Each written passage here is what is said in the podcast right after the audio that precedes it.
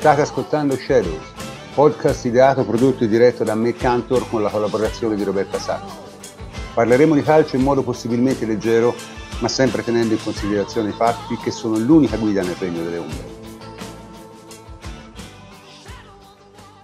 Buonasera, buonasera a tutti. Oggi è il quattro dicembre e siamo ancora tutti qui a parlare di calcio e appunto parleremo di moltissime cose. Parleremo della partita con la Dinamo ovviamente e anche dell'esordio di questo arbitro di sesso femminile che arbitrava benissimo. Ci sarà poi un'ampia pagina dedicata alle donne, come sempre a cura di Roberta e Giulia. Un momento di commento sull'Under ventitré che ha giocato due partite di recupero e comunque non è andata non, né bene né male, ma insomma poi ce ne parlerà Tommaso. E infine parleremo un attimo dei gironi di C L, come si sono messi e quelle, quelle succederà. Insomma. Quindi diciamo stasera con me sono i soliti complici, tranne uno purtroppo perché Matteo eh, ha degli impegni di lavoro e non è potuto partecipare. Quindi abbiamo Federico Ienco. Ciao Federico.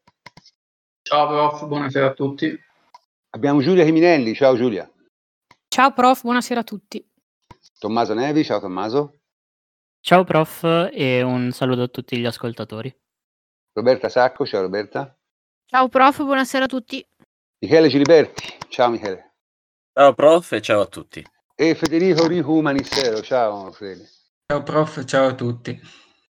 Bene, allora dirò subito una cosa, noi non parleremo dell'avviso di garanzia che ha ricevuto Paratici per due ragioni. La prima è che è una roba dal azzeccagarbugli e francamente nessuno di noi lo è, eh, anche se vabbè, Michele comunque potrebbe dire qualcosa, ma preferiamo non dire niente perché non c'è niente da dire in effetti.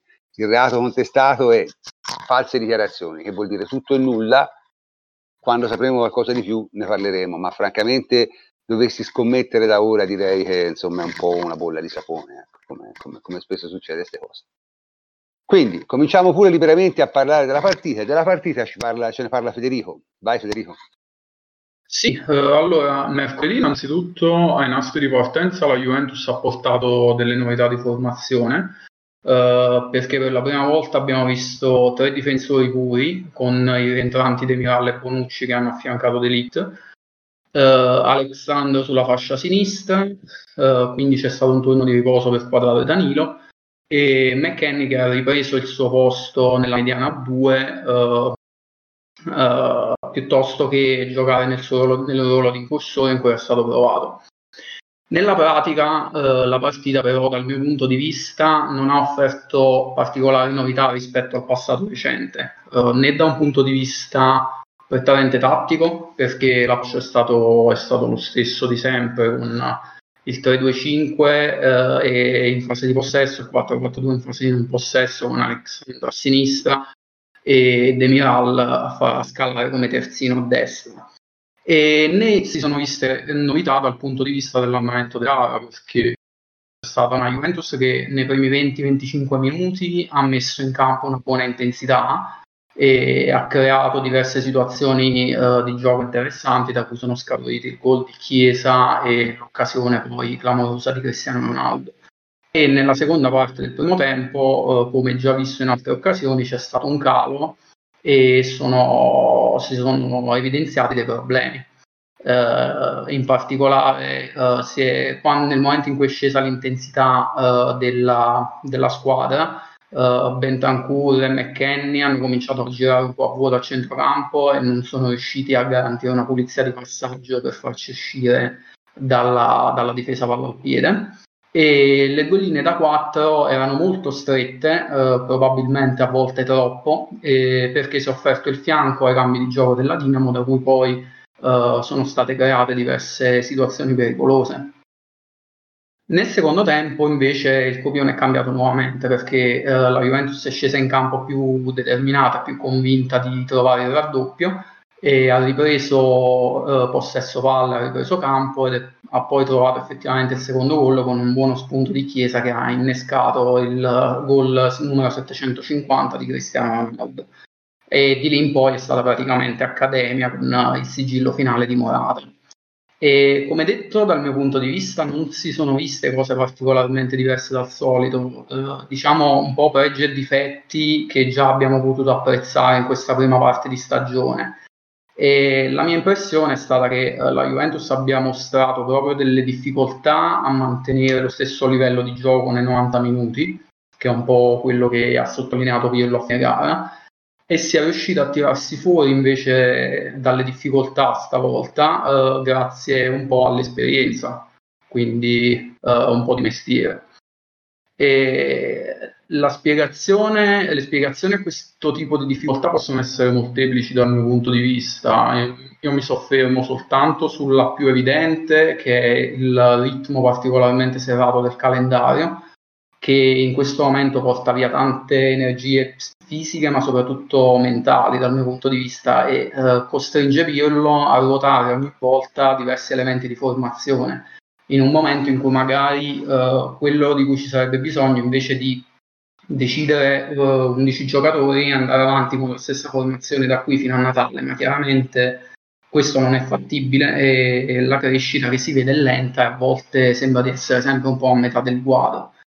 E a questo aggiungo soltanto una postilla finale su Alessandro, perché eh, sono stato molto contento di eh, vederlo rientrare per novanta minuti e chiudere con la fascia da capitano, eh, fornendo tra l'altro una prestazione eh, molto, molto solida, con un assist e anche una giocata di livello altissimo che aveva trovato Cristiano Ronaldo, e spero che metta presto minuti, perché lo ritengo ancora un giocatore molto importante per questa squadra. Ma sì, eh, allora la partita è stata molto simile a altre si sono viste, diciamo, nel lato buono. Il problema è che secondo me eh, lì, al di là di tutto, è, è evidente c'è un fatto mentale, perché il calo dei, dei venti minuti del primo tempo è inspiegabile, cioè totalmente inspiegabile, perché poi ovviamente nella ripresa ha ricominciato a giocare. Quindi è un po' un problema probabilmente di... di più generale, no? Allora, un'ipotesi che è stata fatta, un'ipotesi è stata fatta su, su questa difficoltà che ha la Juventus a ingranare, che sicuramente non vanno eh, sottovalutate, ma non vanno nemmeno sopravvalutate, perché stanno tutti andando male. Questa è la realtà, in Europa stanno tutti andando piuttosto male, media punti piuttosto bassa, credo che chi ha la media punti più alta sia il Liverpool e il Bayern, che hanno poco più di due, che insomma per squadre di alto livello e dominatrici dei loro campionati non è granché. Quindi insomma, ecco, non è una cosa, è una cosa un po' generalizzata, quindi non vanno sopravvalutate, non vanno neanche però sottovalutate. E una, una spiegazione eh, che qualcuno si è dato è che appunto eh, a questa Juve manca un po', diciamo, la leadership, nel senso abbiamo perso i leader di campo in qualche maniera, no? Eh, per motivi anagrafici, per tanti motivi, ma, ma ne abbiamo apparentemente di meno.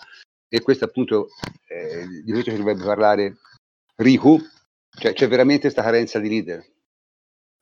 Secondo me un po' sì, perché guardando sia l'età media dei giocatori e anche la loro esperienza si nota, soprattutto se guardiamo che il fatto che negli anni migliori sia di Conte che di Allegri in campo avevamo Buffon, tutta la B B C, gente come Lichtsteiner, Pirlo, Evra, eh, Khedira, Dani Alves, Tevez. Quello secondo, secondo me fa molto in termini soprattutto di carisma. Nei momenti difficili questi giocatori sapevano trascinare i propri compagni nei momenti difficili della stagione, ma fargli capire anche l'importanza di certe partite, come col Benevento, col Crotone, che gli stessi, negli stessi momenti della partita, magari l'ultimo quarto d'ora del primo tempo, riuscivano a tenere alta la concentrazione, agli ultimi minuti riuscivano a scuotere anche la squadra. Invece in questa forse c'è mancanza di giocatori, ad esempio magari Quadrado e Alessandro sono ottimi giocatori, però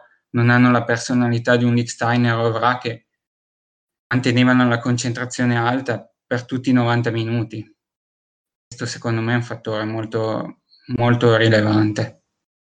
Sì, indubbiamente eh, hai ragione, cioè nel senso qualcosa è cambiato, però nel senso noi abbiamo probabilmente il giocatore più leader in questo momento, è, è anche uno dei più giovani, perché sicuramente De Ligt ha, ha, ha le movenze e le, e le eh, manifestazioni del leader, e comunque ricordiamoci sempre che i leader alla fine sono in campo, eh, non, sono, non sono nelle chiacchiere, quindi certo è che sicuramente qualcosa manca, però, però al solito eh, secondo me bisogna avere molta molta molta pazienza anche da questo punto di vista. Eh, non so, c'è qualcuno che vuole intervenire sull'argomento? Sì, ehm, quello che mh, potrebbe anche essere che il carico di concentrazione, forse ne abbiamo già discusso, eh, avviene un po' per eh, eccessiva sicurezza, cioè mh, quello che ho visto era una squadra i primi minuti, fino a qui abbiamo segnato, cioè prima del calo era una squadra in completo controllo della partita. E quindi poi c'è come una, una rilassatezza che è avvenuta proprio con le piccole squadre, e a tale proposito, a parte la Lazio, non abbiamo avuto eh, diciamo riscontri con grandissime squadre. Lasciamo perdere la serataccia con il Barcellona, quella la vorrei dimenticare per molti motivi. Quindi io vedo questo cliché che si verifica più spesso, cioè iniziamo magari bene, segniamo, Eh, giochiamo bene, poi blocco totale, ci fermiamo per un quarto d'ora, poi riprendiamo di nuovo le redini, le redini della partita. Non vorrei appunto che sia una sottovalutazione, un'eccessiva sicurezza nei propri mezzi eh, che poi alla fine porta a una rilassatezza mentale soprattutto. Non credo che si tratti di un problema di schemi o un problema ehm, forse di personalità, in effetti, mh, cioè il fatto di non rimanere concentrati per tutti i novanta minuti è abbastanza preoccupante, perché sta avvenendo spesso e quindi servirebbe un giro di boa da questo punto di vista. Ma guarda, è, è, è difficile secondo me, è difficile secondo me uscirne, perché eh, nel senso, se ne usciamo, ne usciamo col gioco, giocando, perché l'unica cosa che puoi fare, ciò che dà sicurezza è il gioco, no? Alla fine.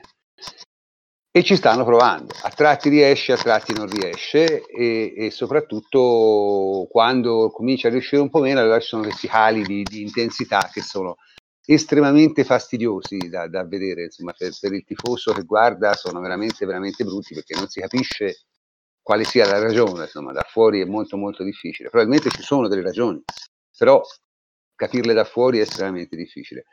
Prima di passare al, all'ultimo micro argomento, perché oggettivamente sulla partita non c'è granché da dire, eh, perché è stata una partita, un allenamento agonistico, diciamo, poco, poco più di un allenamento agonistico. E tra l'altro è una cosa abbastanza strana, perché voglio dire, la Dinamo è, è prima nel campionato ucraino davanti al, allo Shakhtar, che ha battuto due volte il Real, cioè, che però ha preso dieci gol dal Gladbach, insomma, so, diciamo che è un momento in cui i risultati non sono molto, sono un po' strani, ecco, sono un po' strani ovunque, mettiamo, cioè il, il Liverpool che fa cinque a zero l'Atalanta fuori e perde due a zero in casa, cioè, sono cose che normalmente non si vedono, e, e io insisto, per me fa tutto parte del fenomeno di questa stagione un, un po' strana, no? Però questa stagione è stata un po' strana anche per un'altra cosa, perché cioè, ha esordito Dragusin, un duemiladue. Ora io non lo so, ma l'ultimo giocatore di diciotto anni che ho visto esordire alla Juve in una partita I C L è Del Piero,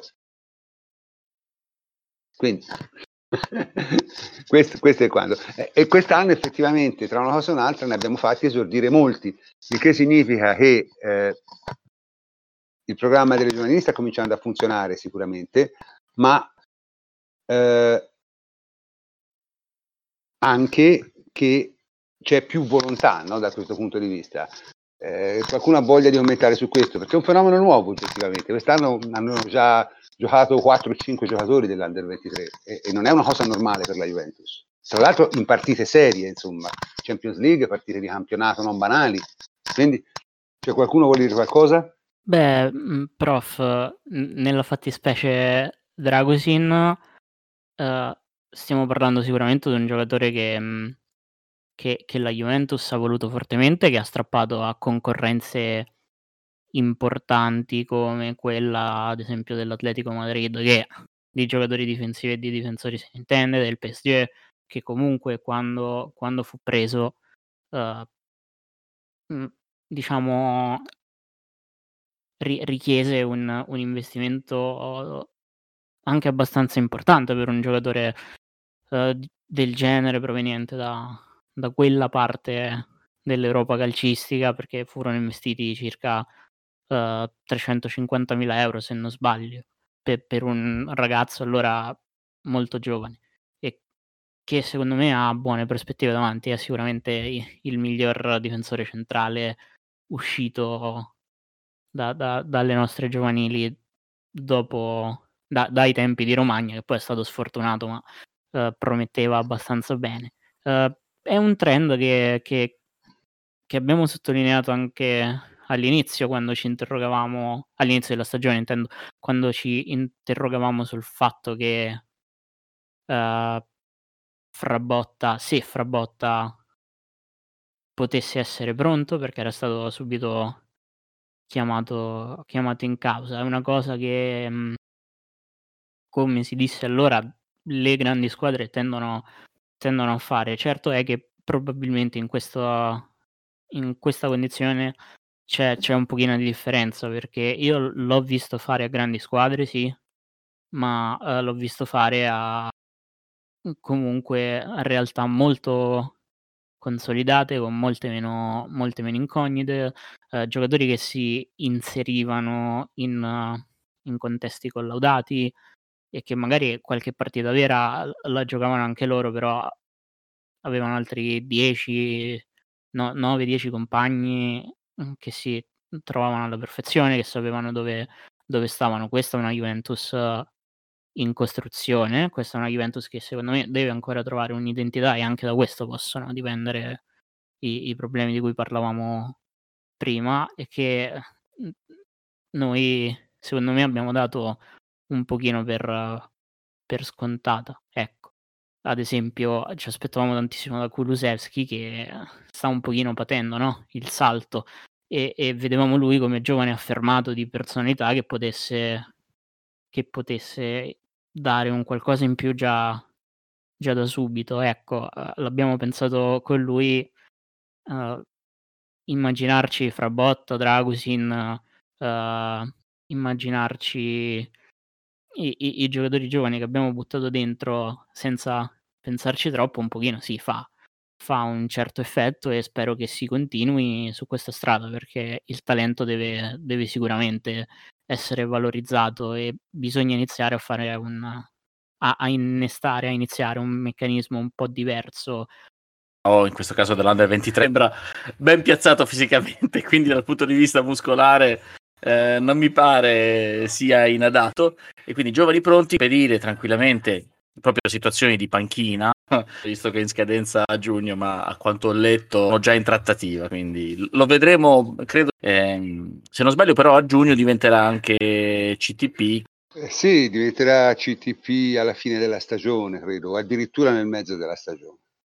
Comunque arriva al momento del terzo eh, mini segmento di questa prima parte, e parleremo dell'esordio di Stéphanie Frappart come arbitro internazionale a livello di coppe, e ce ne parla Giulia.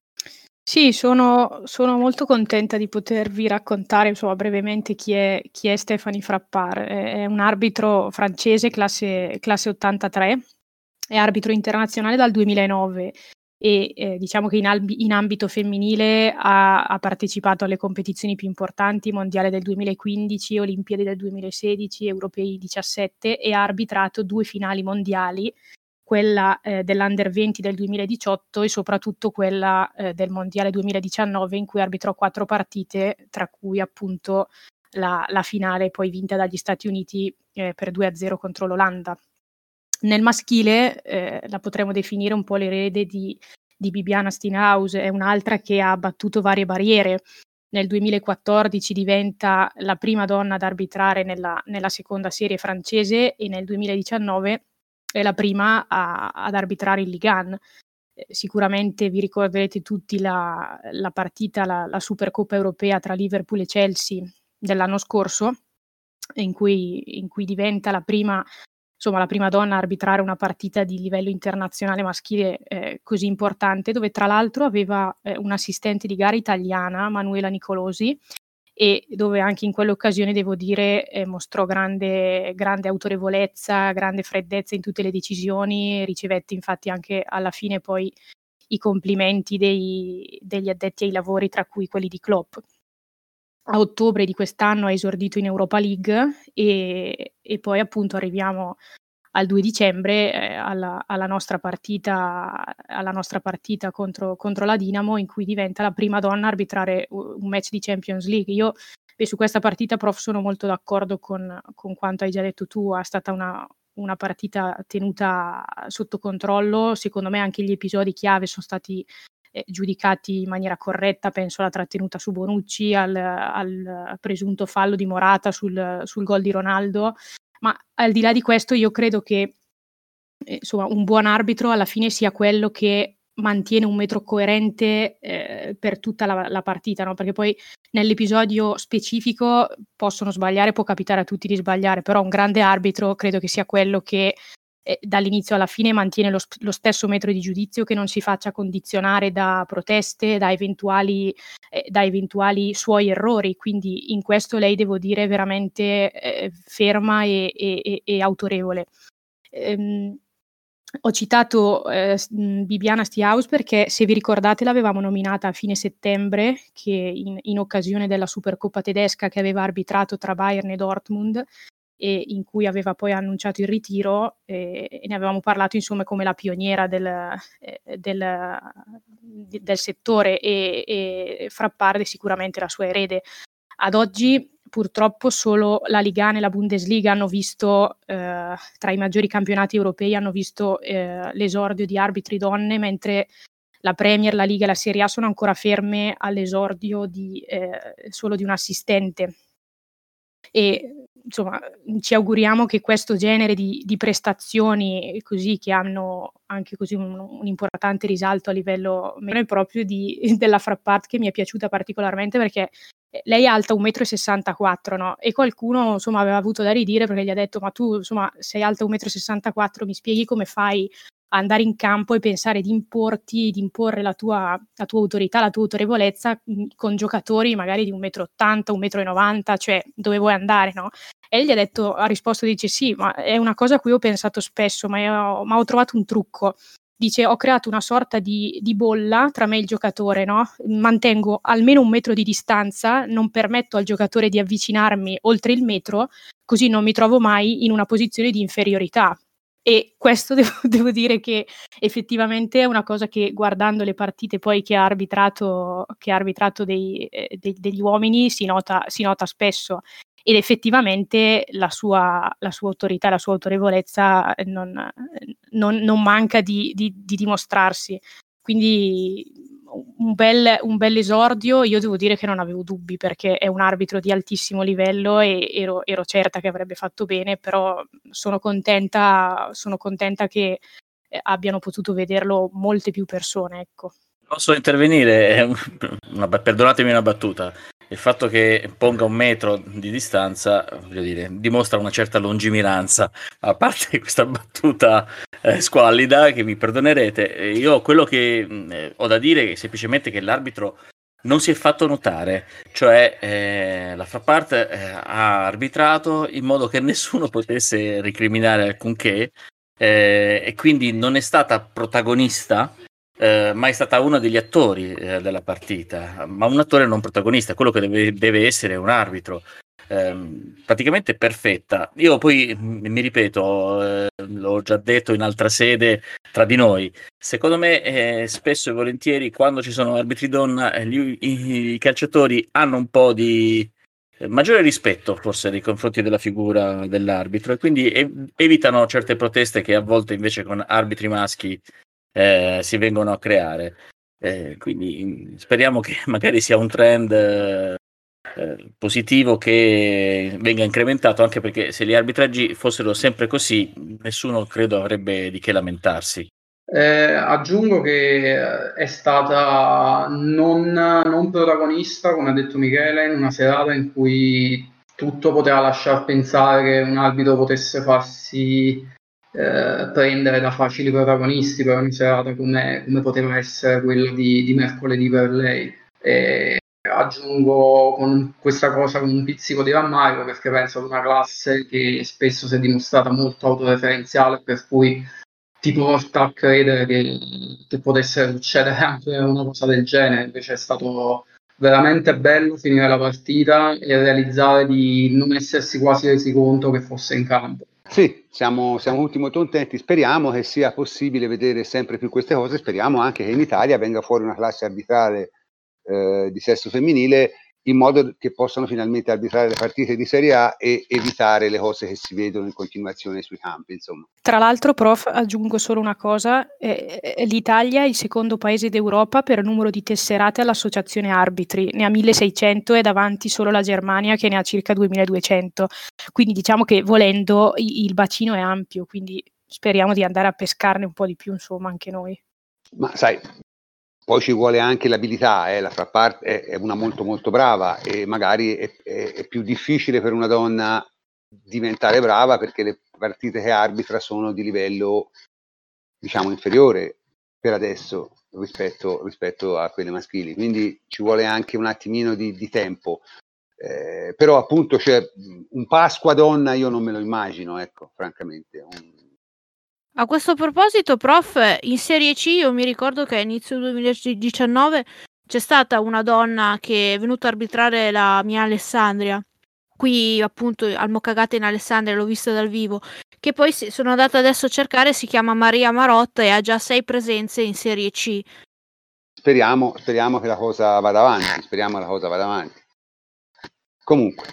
Allora, direi che la prima parte, eh, il primo argomento, diciamo, è arrivato alla fine e ora si comincia con l'ampia pagina dedicata alle donne, quindi no, la mia caporedattrice Roberta si può scatenare con la nazionale, vero Roberta? Sì, eh, anche questa volta, questa mh, puntata di Shadow, eh, abbiamo una pagina ricca sul calcio femminile. Infatti iniziamo a parlare con la nazionale perché, diciamo, la partita con la Danimarca è l'evento più recente, si è giocata martedì e le, e le azzurre hanno ottenuto un punto preziosissimo eh, per cercare di qualificarsi direttamente al, all'Europeo eh, in Inghilterra nel duemilaventidue. Eh, la gara è stata una gara equilibrata, molto di più rispetto a quella di andata giocata ad Empoli. Eh, nel complesso infatti le azzurre hanno sofferto eh, molto meno e molto meno del previsto, e avendo anche un paio di occasioni importanti, una all'inizio di partita con un colpo di testa un, un po' ciccato, diciamo così, di Giacinti, ma soprattutto quella a dieci minuti dalla fine di Barbara Bonassea su una ripartenza innescata da Emanuele Giuliano, che ha avuto eh, sul sinistro in particolare la palla praticamente della, della qualificazione.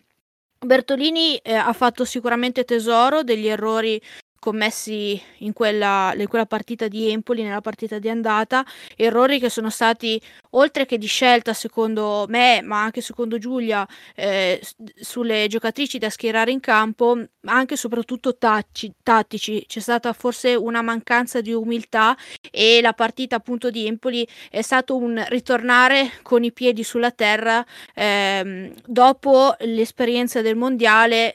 La, con la Danimarca in effetti non siamo ancora a quel livello per tanti motivi, quindi forse quella batosta è servita per rimettersi un po' in carreggiata. Comunque dal quattro tre tre di Empoli si è passato, eh, è stato schierato un tre cinque uno uno molto più coperto, eh, in cui la, l'essenza, l'assenza eccellente dal primo minuto è stata della nostra Cristiana Girelli, che è partita dalla panchina, mentre Barbara Bonansea si è cra- praticamente Eh, si è sacrificata eh, sull'ala. Per lei una partita di sacrificio con, eh, oltre all'occasione, come detto in precedenza, dieci minuti dalla fine, anche eh, una, um, un salvataggio sulla linea con l'aiuto della traversa. Segnalo inoltre una grande partita da parte di Arianna Caruso, che ormai è una certezza a questo punto, oltre che del, per, le, per la Juve, anche della nazionale, e perché ha aggiunto al centrocampo eh, delle azzurre tanta quantità, tanta corsa, ma abbinata a qualità, e secondo me sarà un punto fermo insieme a Aurora Galli per la nazionale del, del futuro. Eh, allora la situazione è questa: con questo pareggio l'Italia sale a sedici e ha ancora una partita da giocare rispetto a quasi tutti gli altri gironi eh, che ormai hanno concluso. E questo ci permette di avere un quadro un po' più definito eh, di quello che sta succedendo. Inf- infatti ci sono anche eh, altre partite da recuperare di altri gironi.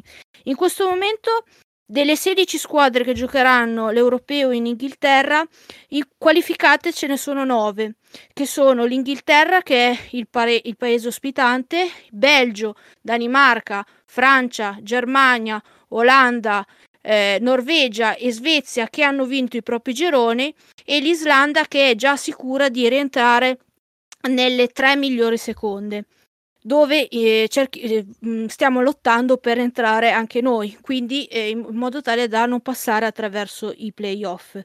Ma anche, ci sono ancora sette posti a disposizione, che quindi saranno per le, mh, due gironi che devono ancora eh, dare il verdetto delle prime classificate, due seconde e tre che arriveranno dai play-off. Eh, Molto brevemente cosa deve succedere eh, perché l'Italia si qualifichi senza passare dai play-off? Eh, per non dipendere dagli altri gironi, in particolare da guardare è il girone E, eh, l'Italia dovrà vincere a febbraio il recupero con Israele con almeno sei gol di scarto. Un'impresa, diciamo, eh, molto molto complicata, ma non impossibile. Se invece il girone E ci dà una mano, quindi Finlandia o Portogallo eh, dovessero, che arriva delle due seconda, eh, andare dietro alle azzurre, allora a questo punto basterà vincere o con il due a zero con Israele, oppure eh, con un gol, quindi eh, con un gol di scarto, quindi vincere semplicemente la partita due a uno, tre a due, quattro a tre. In quel momento quindi sarebbero calif- classificate come migliore eh, seconda, oltre all'Islanda già detto, anche l'Austria e eh, le, le azzurre prenderebbero il posto eh, della Svizzera. Quindi questa è la situazione. Se invece dovesse andare male e l'Italia dovesse passare per i play-off per andare in Inghilterra, le avversarie sicuramente eh, sono eh, diciamo avversarie abbordabili, mettiamo in questo senso, eh, perché potremmo trovare eh, per esempio la Svizzera, che forse è la nazione più quotata, Russia, Repubblica Ceca, Ucraina, Nord Irlanda e una fra Finlandia e Portogallo. Ehm, quindi tutte squadre che sostanzialmente partirebbero da sfavorite contro di noi.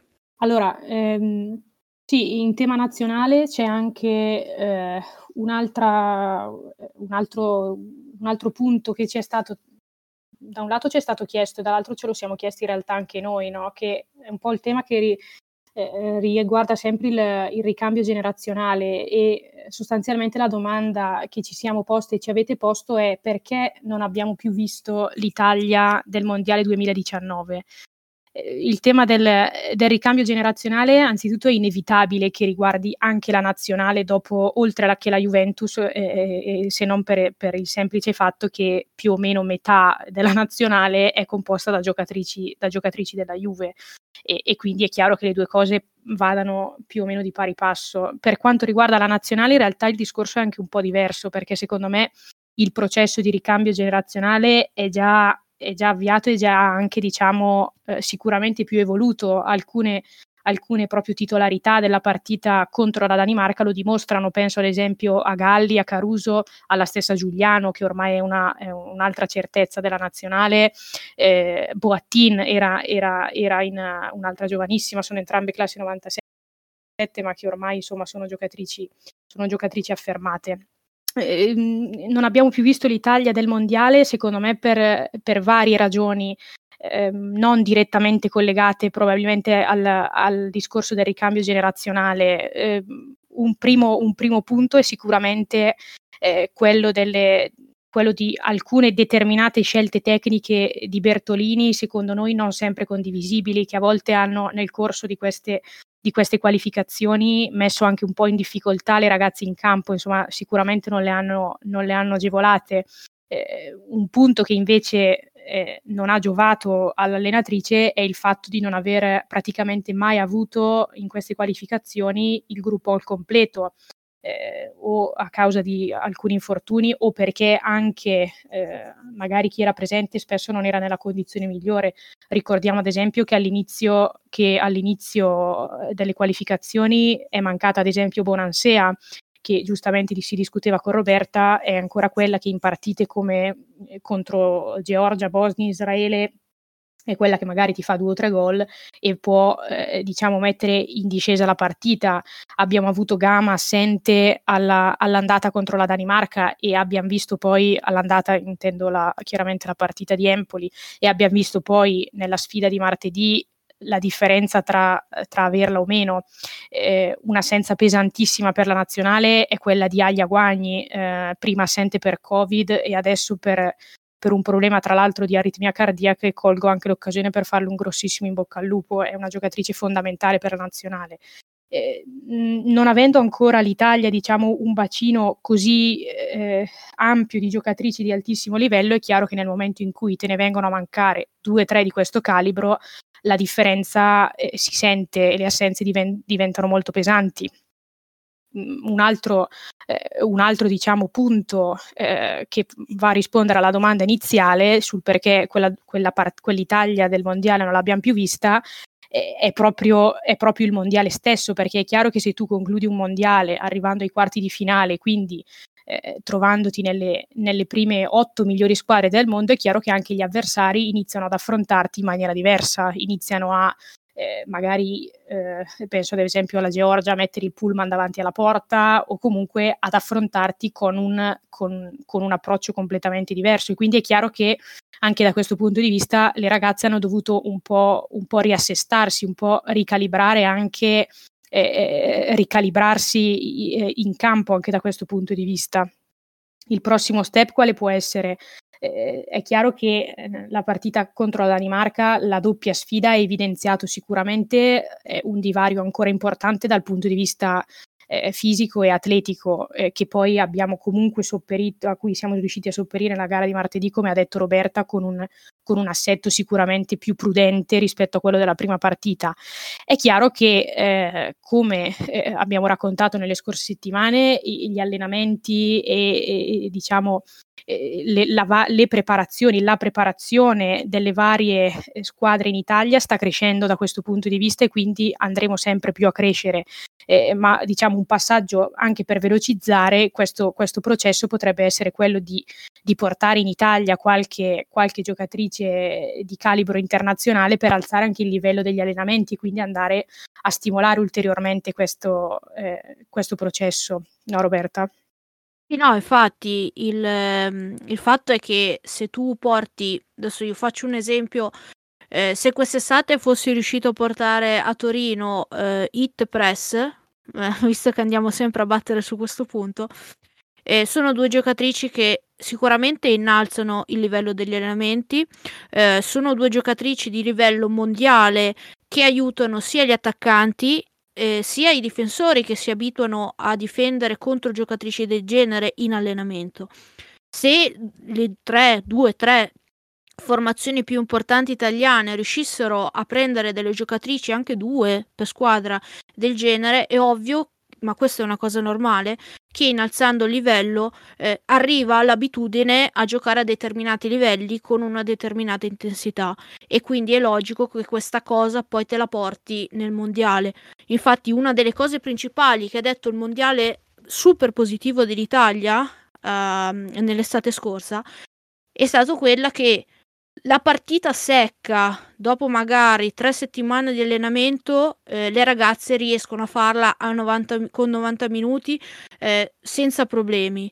Se però queste partite iniziano a diventare eh, tante, magari tre o quattro nel giro di, di tre settimane, ecco, la, oltre più che la fatica fisica diventa una fatica mentale.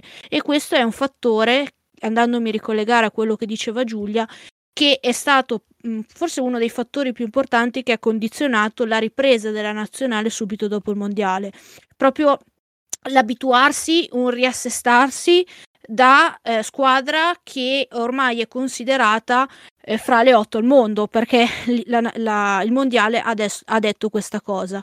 Eh, quindi io direi che mh, La nazionale deve poi aspettare il ricambio eh, generazionale eh, delle Caruso, delle Boattina, anche se era presente al mondiale, e sicuramente si faranno già dei passi naturali in avanti.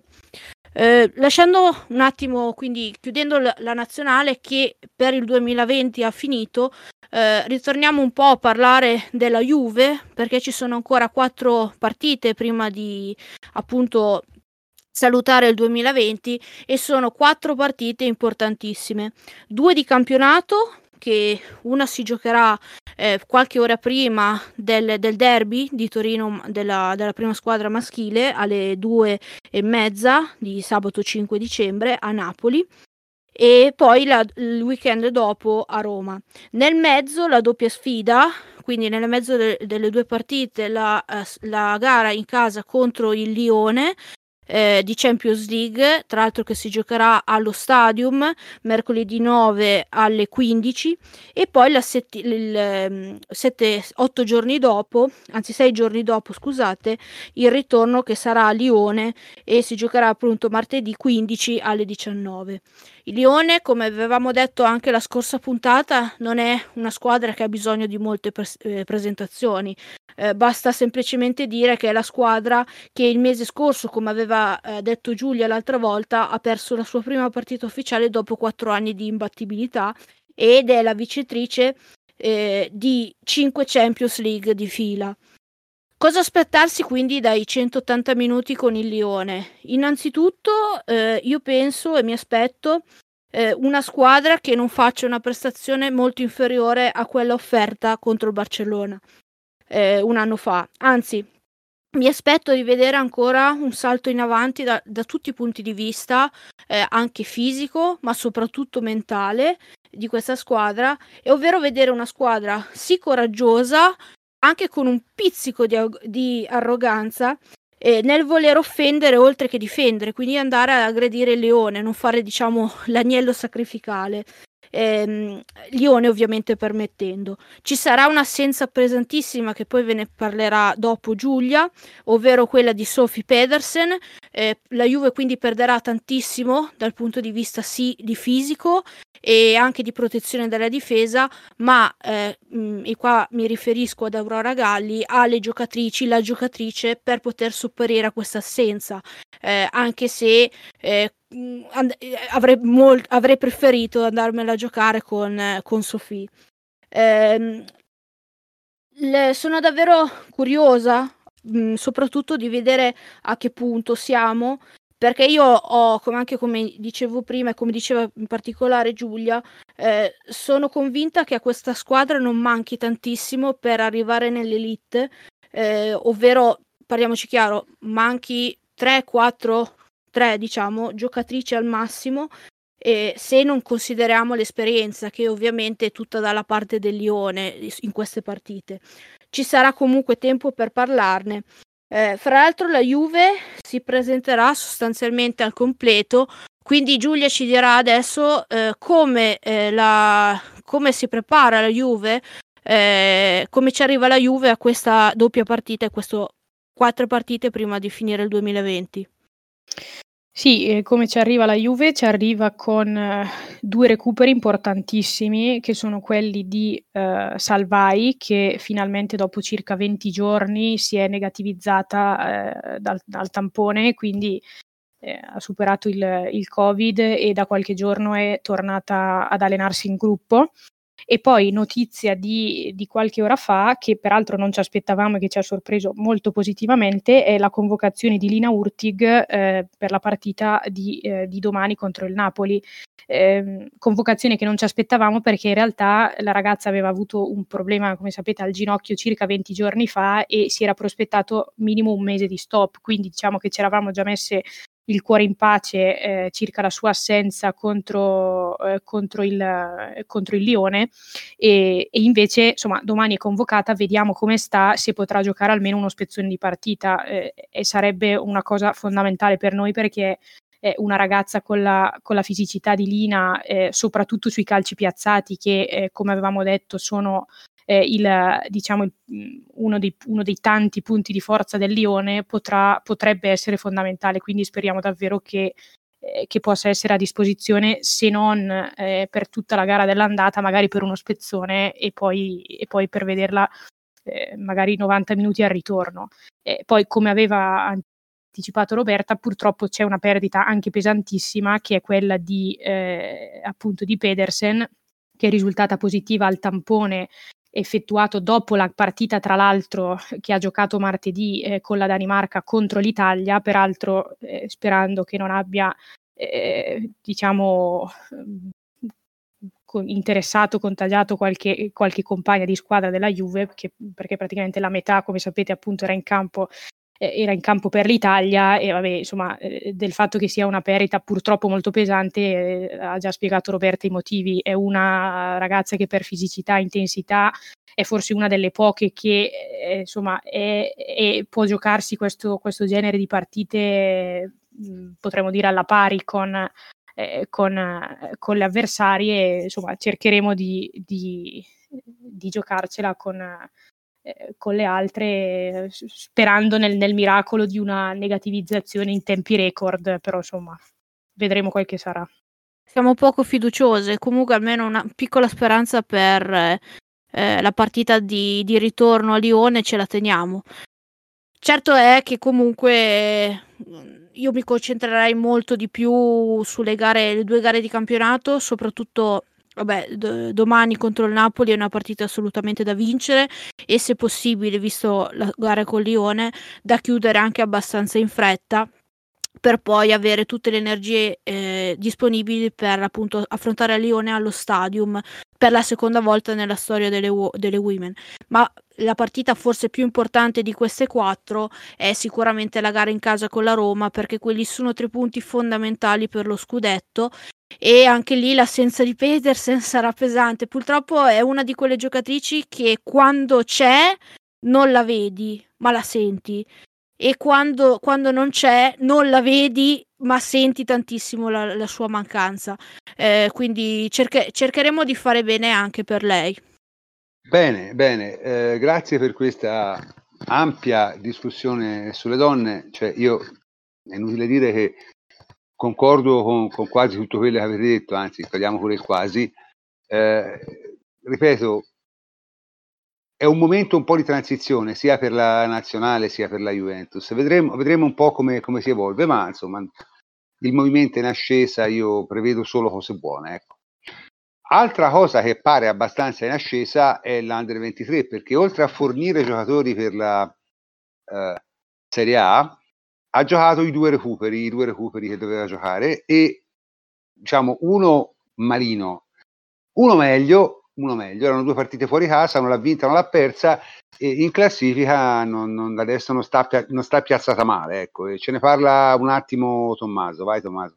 Sì, eh, in realtà nel frattempo, da, diciamo dallo scorso podcast, la Juventus ha giocato tre partite, l'Under ventitré, una con...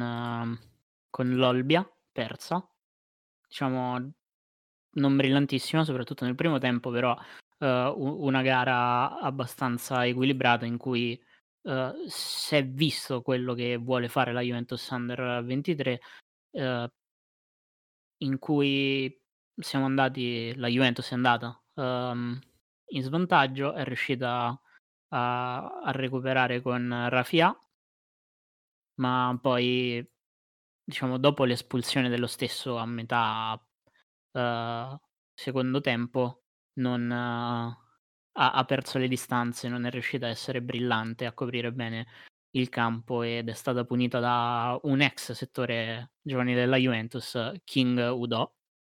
Uh, altre due gare invece vinte, contro il Grosseto due a zero e contro la Pergolettese, l'ultima, in cui in rimonta uh, la, la, la squadra Under ventitré si è, si è imposta per, per tre a uno.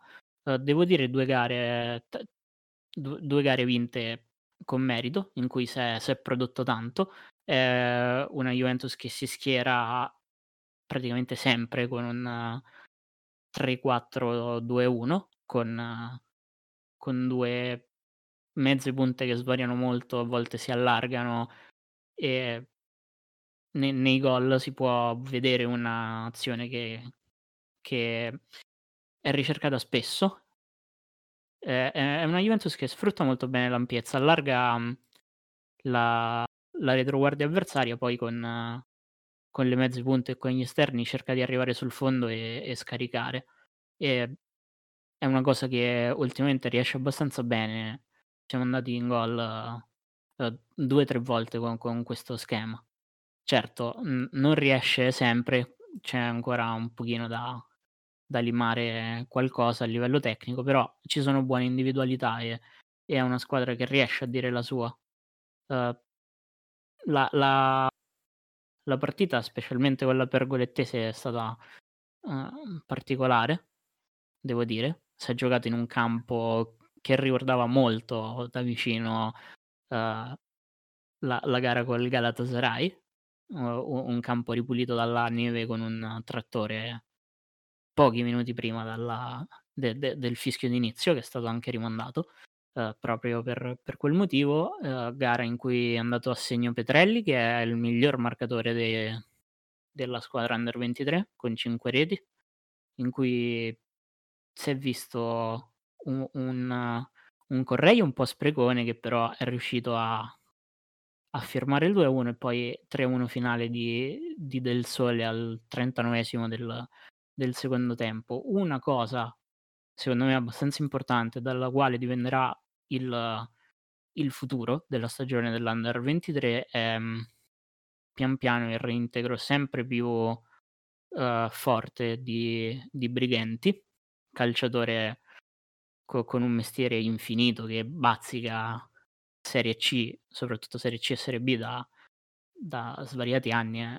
Ormai ne ha, ne ha trentatré, è stato uh, un giocatore molto importante per la promozione del Monza l'anno scorso. Comunque è un calciatore che in categoria ha circa duecento presenze e, e, e ottanta gol, quindi è, è un valore assolutamente aggiunto che può essere sfruttato Da, dalla Juventus per provare a dire la propria in, in questo campionato. Certo, le prossime due partite non saranno proprio felicissime, perché c'è una gara con, con la Pro Patria, che è l'ultima delle, ne, nelle posizioni playoff, a, a tre punti. La Juventus ne ha ventidue ed è sesta, e, e poi c'è una gara forse ancora più importante con, con l'Alessandria, che, che, che insomma uh, è, è una delle formazioni sicuramente più forti del campionato. Quindi è, è una squadra che sta crescendo, che sta facendo vedere buone individualità. C'è, c'è Rafià che pian piano si sta, sta imponendo, c'è Correia che sta uh, limando il, la, la sua incostanza dentro, dentro le partite, si sta facendo vedere. Fagioli che sembra poter dare un buon, un buon contributo, eh, quantomeno è dentro, dentro le partite. Eh, in difesa c'era Dragusin, ma adesso pare sia esploso. Forse, secondo me, da tenere sott'occhio c'è, c'è Ranocchia, centrocampista bravo a, a fare tante cose, e che entra, gioca titolare, ma mette sempre il suo, piazza sempre qualche, qualche giocata importante, e, e potrebbe togliere qualche soddisfazione quantomeno alla, a, a, alla squadra di giovani in cui, in cui è, perché no, non si sa mai quanto possa patire il salto poi. Ok, no, io sto guardando la classifica, vedo che finalmente dopo mesi di disavventure sono quasi riusciti a allineare il calendario. C'è una sola partita da recuperare, che, considerando la situazione in cui eravamo solo un mese fa, è, è da considerare un mezzo miracolo, e, e, e diciamo si sta un po' assestando la classifica, e direi però che la Juve insomma mostra dei progressi, nel senso eh, primo anno è andata come è andata, il secondo già meglio, Coppa Italia, ha passato il primo turno ai playoff, quindi insomma voglio dire, quest'anno sembra addirittura che ci sia la possibilità di poter recitare un ruolo di, di un certo livello, perché insomma, a un certo punto se appena appena questa squadra entra, diciamo, in, in, in carburazione, è sicuramente superiore a tante in quella categoria lì, se non altro come giocatori. Beh, eh, prof, rispetto alle Juventus delle eh, scorse stagioni, che sembravano più orientate, diciamo, a mantenere la categoria, qui secondo me c'è proprio più organizzazione, c'è una, un concetto dietro eh, più forte, diverso, c'è una squadra che cerca di avere una propria identità e che cerca di non snaturarla con, uh, con i cambi di uomini e, e quant'altro, quindi è sicuramente un percorso secondo me più, più delineato, ecco. Sì, ma avevano detto appunto all'inizio che, che l'obiettivo era arrivare alla Serie B in cinque sei anni, siamo al terzo e mi sembra che si possa dire che, che, che, la, che il percorso, insomma, ecco, è quello corretto, insomma, no? Tutti gli anni un po' meglio fino ad arrivare a, a possibilmente fare il salto di categoria. Bene, eh, questo chiude, diciamo, l'argomento sull'Under ventitré, però voglio dire, non si può non parlare di Champions League, no? Champions League è una eh, manifestazione di tale importanza, anche se quest'anno al solito si vedono delle cose, eh, risultati strani, incredibili, eccetera, eccetera, eccetera. Insomma, le italiane, diciamo, vanno abbastanza bene per quelle potevano andare, e Michele ce ne parla. Sì, ehm, sono stato facile profeta, e quindi iniziamo il discorso relativo all'Atalanta, perché quando abbiamo parlato delle, dei gruppi, subito dopo il sorteggio, avevo pronosticato, ma è un pronostico molto semplice, banale, che l'Atalanta se la sarebbe giocata alla fine con l'Ajax e che aveva buone possibilità, eh, questo è stato il mio giudizio, di poter passare il turno se l'Atalanta faceva l'Atalanta, cioè quella che abbiamo conosciuto soprattutto negli ultimi mesi e durante il periodo anche estivo. Eh, non ha fatto proprio l'Atalanta a pieno eh, durante i gironi, però si è rimessa in carreggiata, complice anche forse un Liverpool un po' spento, un po' apagato, e adesso si dovrà eh, giocare eh, la qualificazione, che quindi è comunque resta alla sua portata, contro un Ajax eh, fuori casa. È pur vero che l'Atalanta in questo caso avrà due risultati possibili, quindi il pareggio o la vittoria, e quindi le possibilità innegabilmente ci sono. Se l'Atalanta riesce a non fare gli errori che abbiamo visto in campionato, perché in campionato è stata più altalenante, eh, potrebbe farcela fare uno sgambetto a una squadra sicuramente più blasonata di lei come l'Ajax. Eh, il Liverpool ormai è qualificato, quindi è una, una questione a due. Molto in, più interessante invece, anzi sicuramente più interessante di tutti i gironi, e quello del gruppo B, eh, quello che vede coinvolti Borussia Mönchengladbach, eh, Real Madrid, Inter e Shakhtar Donetsk. Eh, il, il paradosso è che forse è l'unico, anzi no, senza forse, perdonatemi, è l'unico girone in cui tutte e quattro hanno la possibilità di qualificarsi eh, al turno successivo, eh, e se la dovranno giocare in un spareggio della morte quasi. Eh, Paradossalmente l'Inter rincontra di nuovo lo Shakhtar Donetsk, che ha vinto, che aveva battuto cinque a zero eh, nella semifinale di Europa League a metà di agosto, quindi è forte, diciamo, di un risultato importante avuto quest'estate, però quello che si è visto quest'estate è certamente diverso anche climaticamente rispetto a quello che vedremo eh, nelle prossime partite, nella prossima partita. Il problema è che l'Inter non è eh, padrona del suo destino, perché si è complicata talmente la vita da dover eh, qualificarsi solo battendo lo Shakhtar, ma dovendo attendere eh, la sfida tra Real Madrid e Mönchengladbach, dove se mh, si tratterà di un pareggio, in questo caso addirittura eh, l'Inter non si qualificherà e andrà in Europa League. Eh, se non dovesse vincere sarà addirittura quarta, e quindi non ne parliamo proprio, l'Inter non, non andrebbe neanche in Europa League. Quindi abbiamo il Mönchengladbach che si potrebbe qualificare eh, con un pareggio, eh, oppure eh, nel caso in cui lo Shakhtar pareggi contro l'Inter. Lo Shakhtar deve battere l'Inter, quindi sarà una gara vera anche da questo punto di vista, perché lo Shakhtar eh, avrà tutti gli interessi a battere l'Inter per potersi ancora qualificare. Ma paradossalmente si può qualificare anche con il pareggio, sempre se eh, nella sfida con il Real Madrid, e quindi veniamo al Real Madrid e Mönchengladbach, vi sarà un ulteriore pareggio. Diciamo che la soluzione ideale, perdonatemi, potrebbe essere un pareggio tra Real e Mönchengladbach e tra Shakhtar e Inter. In quel caso avremmo qualificate eh, diciamo le due outsider del girone, o forse non lo so se proprio outsider in Mönchengladbach rispetto all'Inter, fate voi, non voglio dare giudizi da questo punto di vista, eh, però in un'ottica diciamo futura per quello che riguarda la Juve, per chi potrebbe pescare eh, come prossimo avversario, meglio loro che sicuramente il Real Madrid, ecco, da questo punto di vista, che è una squadra sempre insidiosa, anche se con tutte le tare che possiamo mettere in questo periodo, visto che non sta brillando e Zidane ha più di un grattacapo. No, sembra quasi che in questo periodo un po' particolare c'è la, la fase a gironi della Champions League quest'anno sia stata un po' più eh, spettacolare, incerta del solito, se vogliamo, perché ogni anno ci sono un po' delle sorprese, però quest'anno si sono viste prestazioni abbastanza altalenanti da parte di quasi tutte le squadre. Non ce n'è, non, non c'è stata nessuna che abbia fornito eh, proprio una, una continuità di rendimento in tutte le partite. E il girone dell'Inter poi in particolar modo, lì si, si sono viste cose stranissime. È chiaro che il Real Madrid davanti non... preferirebbe non averlo nessuno, però da qui a marzo secondo me la strada è troppo lunga per dire chi, chi convenga passi e chi no, è davvero imprevedibile, può succedere di tutto.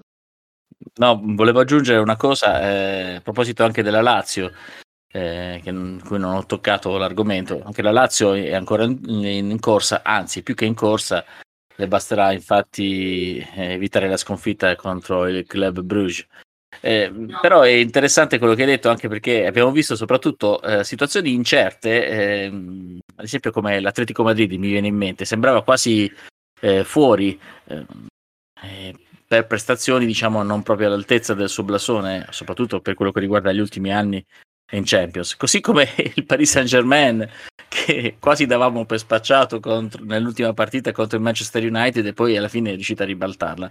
Sì, è stato abbastanza interessante, anche se abbiamo già eh, molte squadre eh, qualificate agli ottavi e soprattutto qualificate come prime. Abbiamo anche squadre di un certo livello come eh, Bayern, Manchester City e Liverpool. Questo, per questo sono un po' preoccupato per il nostro secondo posto, che do quasi per scontato, ecco, nella prossima sfida contro il Barcellona. Ma guarda, io due parole, ho visto, ho visto la partita tra il Gladbach e l'Inter, è il solito discorso. Eh, l'Inter secondo me è una delle partite che ha giocato meglio quest'anno, ma era prevedibile, perché essendo una partita da disperati, quelle di solito sono le partite che l'Inter riesce a giocare. Il Gladbach è una bella squadra, palleggiano bene, però in difesa sono veramente, veramente come, tutte le, come quasi tutte le squadre tedesche, eh, perché poi va detto, cioè in difesa non hanno il concetto della marcatura sull'uomo, e quando te non hai il concetto della marcatura sull'uomo eh, a, a alti livelli diventa un problema, perché insomma Lukaku gli hanno fatto fare quello che voleva, te non puoi far fare quello che vuole a Lukaku, devi trovare il sistema di... di eh, Di, di limitarlo perlomeno. Tra l'altro nel secondo tempo hanno messo pure un difensore nuovo che ha fatto una figura terribile, terribile contro Lukaku. Quindi lì è proprio un problema, diciamo, forse anche di, eh, come si dice, eh, filosofia di gioco, no? Eh, in, in Germania le difese, insomma, non è che siano tanto curate, e si vede, e si vede, perché la differenza a campo internazionale si nota, diciamo. Ma sul resto, sul resto non lo so, eh, allora, il, giro, il gruppo A, il Bayern è qualificato come era previsto, eh, l'Atletico, l'Atletico ha una partita difficile perché va a Salisburgo a giocarsi l'ultima, se perde fuori, se Parocchio vince no. Anche questo, l'Atletico io l'ho visto giocare, non è la squadra degli anni scorsi, sta andando paradossalmente abbastanza bene in Liga, ma perché stanno andando male, stanno andando male tutte le altre, eh? Perché poi anche, anche in Liga stanno succedendo le cose incredibili. non è più la squadra di prima, il Salzburg non è una grande squadra, alla fine probabilmente riuscirà a passare, ma eh, del gruppo C, nel gruppo C eh, City e Porto hanno prevedibilmente, diciamo, eh, dominato il girone, e a questo punto direi che, salvo errori o omissioni, dovrebbe avere già vinto il City, no? Perché vediamo un po', ah, beh, sì, ha vinto, eh, esatto, è in, in vantaggio col Porto, quindi il Manchester City è già primo, il Porto è già secondo, quindi è un girone finito. Nel gruppo lì la, l'Atalanta, ne abbiamo parlato, a me l'Atalanta quest'anno non, non mi fa impazzire, eh. Il pareggio interno col Midtjylland non è stato un gran bel vedere, secondo me.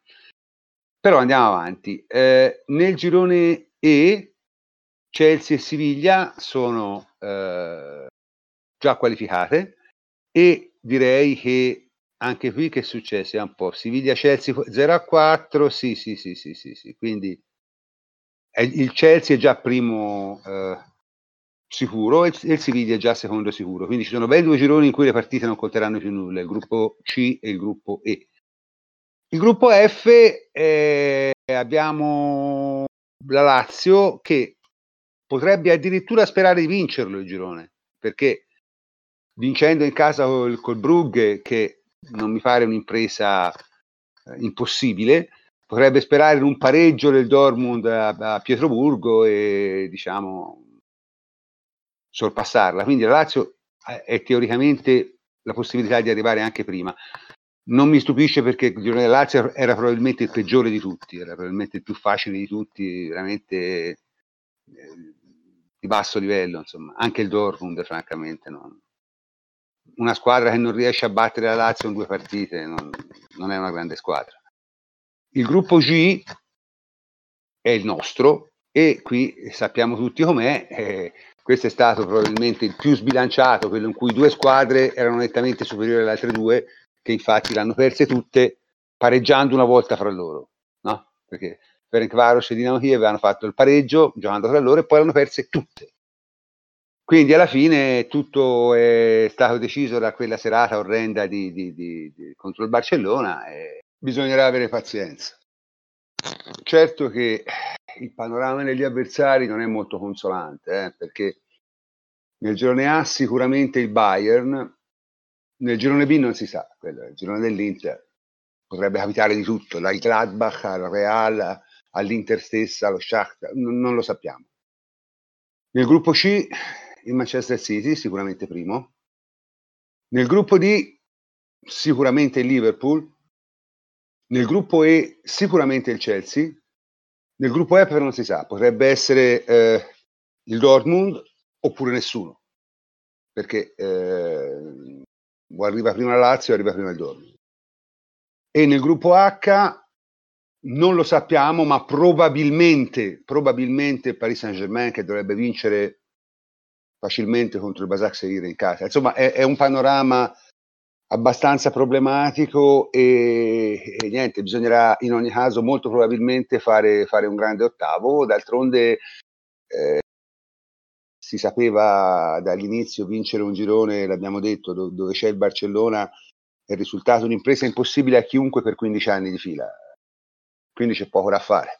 Quest'anno diciamo che eh, rispetto ad altre volte eh, quello su cui forse si, potrebbe, si può fare affidamento è il fatto che da ora a marzo dipende molto da noi, nel senso che Uh, la Juventus sicuramente è difficile che arrivi nella fase finale della Champions League da favorita o tra le primissime favorite quest'anno, però è anche una squadra che ha oggettivamente tantissimi margini di miglioramento rispetto, rispetto ad altre, e inoltre quest'anno, un po' seguendo il trend anche dell'anno scorso, non, probabilmente anche causa causa Covid, che ha sparigliato un po' tutte le carte in tavola, non sembrano esserci eh, squadre particolarmente dominanti o comunque ingiocabili, per cui se l- la mia idea è che se la Juventus riuscisse a trovare la sua quadra e la sua dimensione nella seconda parte di stagione, può arrivare quantomeno a giocarsela con chiunque. Poi è chiaro, passi il girone da secondo, prenderai una delle squadre delle prime, quindi probabilmente la squadra forte, eh, perché le probabilità dicono che sarà una squadra molto forte, e questo però è chiaramente un demerito nostro, e pagheremo lo scotto di questo girone con il Barcellona che eh, ha fatto valere le ore di volo, come si suol dire, ma che oggettivamente quest'anno poteva essere scalzato dal primo posto. Sì, eh, il, discorso, il discorso è un po' questo, no? Che comunque eh, per quanto la Juve possa migliorare, per quanto la Juve possa migliorare, è, è comunque abbastanza, abbastanza difficile. Saranno comunque partite molto difficili, perché si vede, no? La, la, la, la partita col Barcellona è stata una serata chiaramente disgraziata, in cui hai giocato malissimo, non hai segnato tre reti per, per tredici centimetri, d'accordo. Però comunque il Barcellona ha disposto delle, delle, delle avversarie facili del girone con una facilità notevole, ha vinto tre a zero, quattro a zero, senza Messi, insomma, hanno, giocando questo, questo tipo di torneo, hanno veramente rispetto a noi un, un'altra tranquillità, diciamo.